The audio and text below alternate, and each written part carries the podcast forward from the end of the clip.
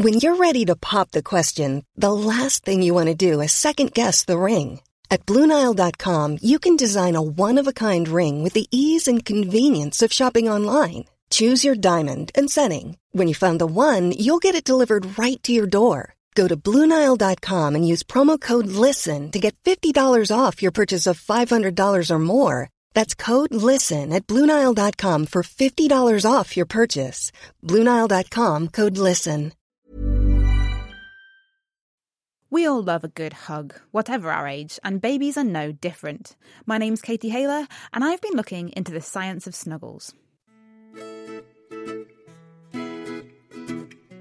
So, baby kangaroos, when they're born, go into mummy's pouch and they stay there until they're big enough to be able to come out. And then, as our poster shows, it's actually a, probably a toddler sized kangaroo in there at the moment. But kangaroos know that that is the best environment. It is warm, it is moist, it is close to mum, they um, can feed. So, it's basically replicating that absolute perfect environment for babies that are born on the unit. All over the world, there are babies in incubators for whom cuddles can be tricky. Close physical contact is important for little ones, as it is for all of us, and there's increasing evidence that skin to skin contact benefits babies as well as parents. The 15th of May hosted International Kangaroo Care Awareness Day, so I took a trip to the Rosie Hospital in Cambridge to find out what kangaroo care, or skin to skin contact, is all about. First up, here's speech and language therapist Laura Baird. So, skin to skin is really important for premature babies because it helps them to improve their oxygen saturation, um, maintain their heart rate, maintain a stable temperature, promotes bonding with their parents, and for both parents and babies, it promotes the release of oxytocin, which is the hormone that makes you happy. And when it comes to feeding, um, obviously, breastfeeding, you can't breastfeed through clothes. So, doing skin to skin actually helps baby to be able to smell mum, to smell the milk, and to actually be able to work their way down to the breast. And when they're ready, to actually be able to start feeding, which you couldn't do if you weren't bare skin to bare skin. My name's Kelly Spike. I'm the clinical nurse specialist for NeuroNICU here at the Rosie in Cambridge. So often the mum or the parent is kind of reclined in a chair. Often they'll have a bare chest. And we also, to make sure that the baby doesn't get cold, we pop a blanket behind them as well.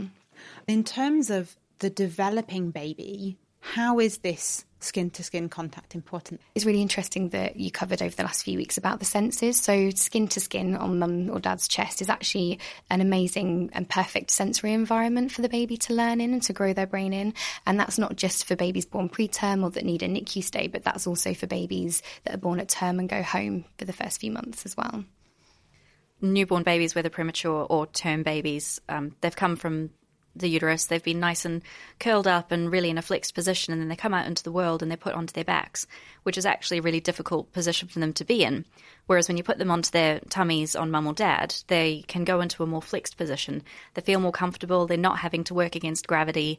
It helps them with all their body stability and just their state regulation as well. So to be able to be in that position enhances their brain development because they're not having to focus on where is my body, what else am I doing? This is really hard to move my arms and legs. There's something pulling me down. So they can get on with developing the way that they would mm. otherwise do. Yeah, exactly. And then from a communication sense as well, they're right there with mum and dad. They can hear their voice, which they've heard the whole way through their development in the womb. So so important for them to actually have that closeness and even for them to be able to hear mum's heartbeat because that's what's been there as well for them. So there's so much that happens before they're born and then immediately as they come out, they're not ready for that massive change in the environment. So it's a nice way to just help to maintain what they're used to and transition them out into the big wide world. What kinds of challenges are presented when you're trying to facilitate this skin to skin contact in a neonatal unit where the babies are premature? So often the babies on the neonatal unit can be very sick. They often come with lots of equipment and other barriers like incubators and things. So it's just navigating your way around or making sure that the baby is as supported as they are in the incubator, but then on um, their parents' chest. Babies that are born preterm or even term babies that are really sick can't always come out for kangaroo care. So we use a technique called positive touch, parents using their hands rather than their chests. So again, it encourages parents to be at the cot side and watching and getting to know their baby. But it also, again, has the same responses in both baby and parent, which is that release of oxytocin and reduction in cortisol. I'm not disturbing any babies in here. Yeah, We just walked into a room full of incubators and we're standing in front of one now. It looked a bit like a large seed tray, a transparent rectangular box with a little mattress inside, and these incubators have a whole range of controls. Is that a heat lamp at the top there? Mm-hmm. You just brought the lid all the way up on this incubator, and so I'm guessing that's for keeping babies warm. And, and that helps to um, humidify the air as well. So babies that are born very preterm, ah. um, we humidify it just to stop them losing water through their skin, really. And then these holes on the side.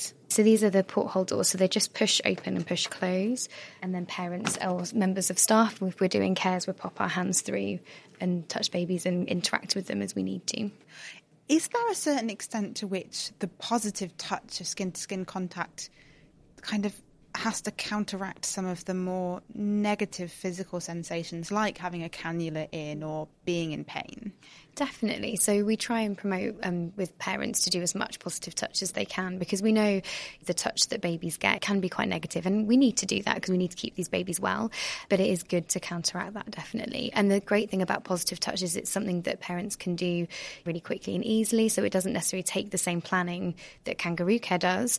And also, if babies aren't well enough to come out, it's something they can do in those first few days and weeks while they're waiting to have their babies out for cuddles. How much does concern over things like infection control when you've got a very little one affect this skin to skin contact. So often, say if mums and dads have got coughs and colds, we wouldn't encourage skin to skin at that point because, you know, sort of their babies do have lower immunity. But actually, stress can lower their immunity as well. So we want to lower the baby's stress as much as we can. And if kangaroo care reduces the amount of cortisol that they're releasing, then we know that has a positive impact on their immune system. Quite a balancing act then. And you're constantly juggling that. Absolutely, yeah. That was Laura Baird and Kelly Spike there from Addenbrooke's Hospital in Cambridge.